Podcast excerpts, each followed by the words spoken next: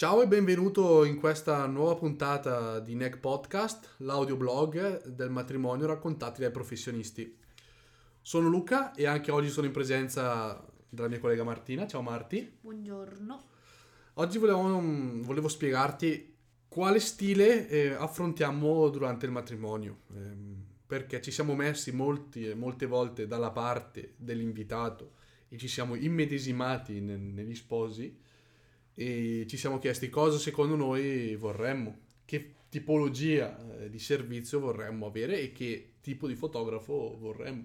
Cosa si intende per reportage? Quindi, oltre a avere scatti molto naturali, praticamente hai la possibilità di... Tendiamo a non mettere in posa le persone, a meno che ci siano delle espresse richieste da parte del cliente, in particolari momenti. Comunque, se scelgono noi è perché... apprezzano uno stile del genere. Certo, perché questo stile va in contrapposizione a uno stile magari più classico, dove prevede appunto molta posa, magari quegli scatti ricreati. Momenti. Scusami. Dicevo, ci sono dei scatti molto ricreati. Io dico che è un'altra tipologia di stile. A qualcuno piace, a qualcuno non piace. Diamo questa ulteriore possibilità di scegliere proprio le foto che vorreste avere voi.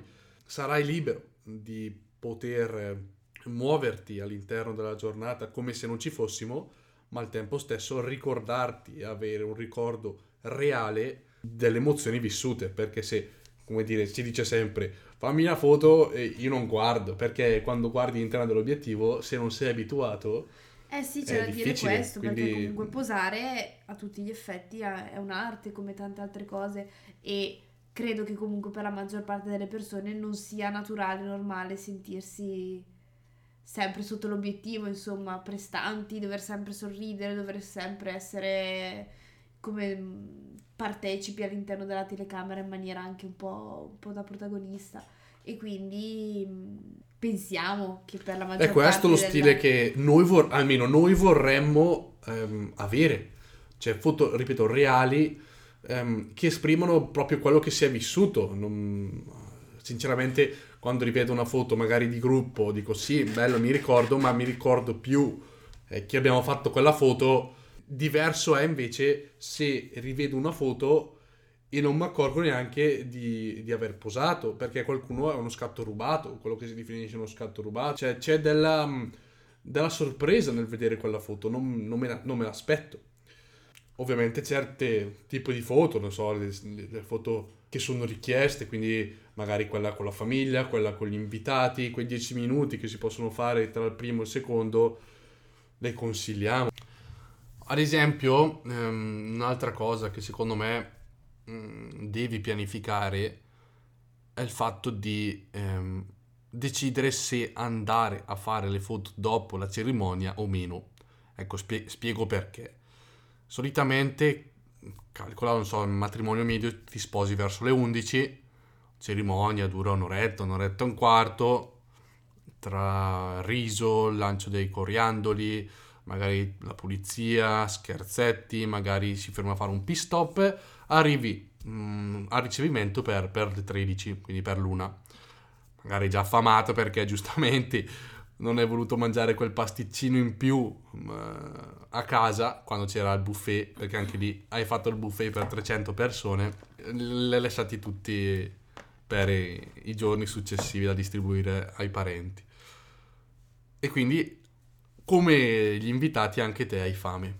Però col fotografo avevi deciso di andare a fare le foto in quel posto che vi siete conosciuti tu e il tuo amoroso. Un altro problema è che per le 13 la luce è più brutta che proprio puoi avere.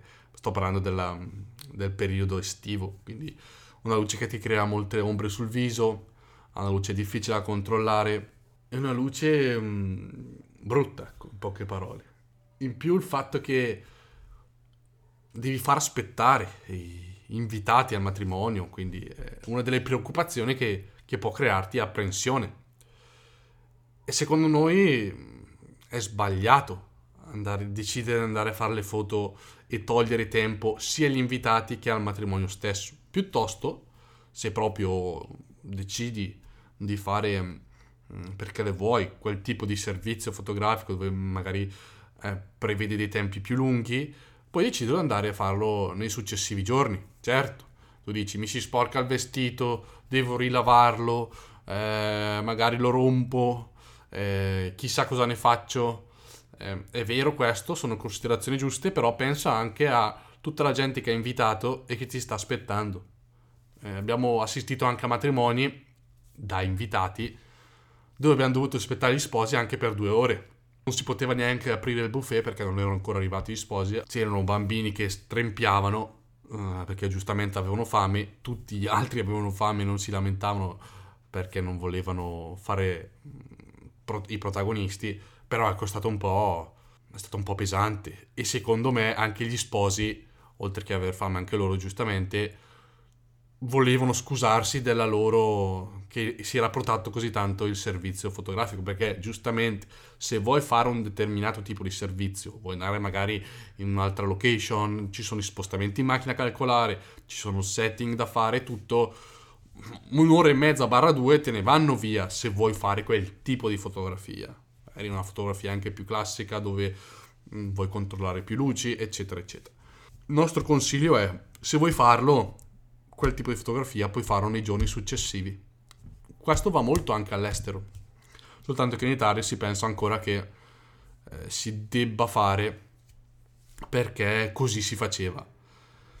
È vero anche che se tu calcoli anche quante persone hai invitato durante il giorno del matrimonio e decidi di dedicarci anche solo 5 minuti a una coppia di persone, facendo un calcolo matematico vedi proprio quanto tempo potresti stare con una coppia di amici.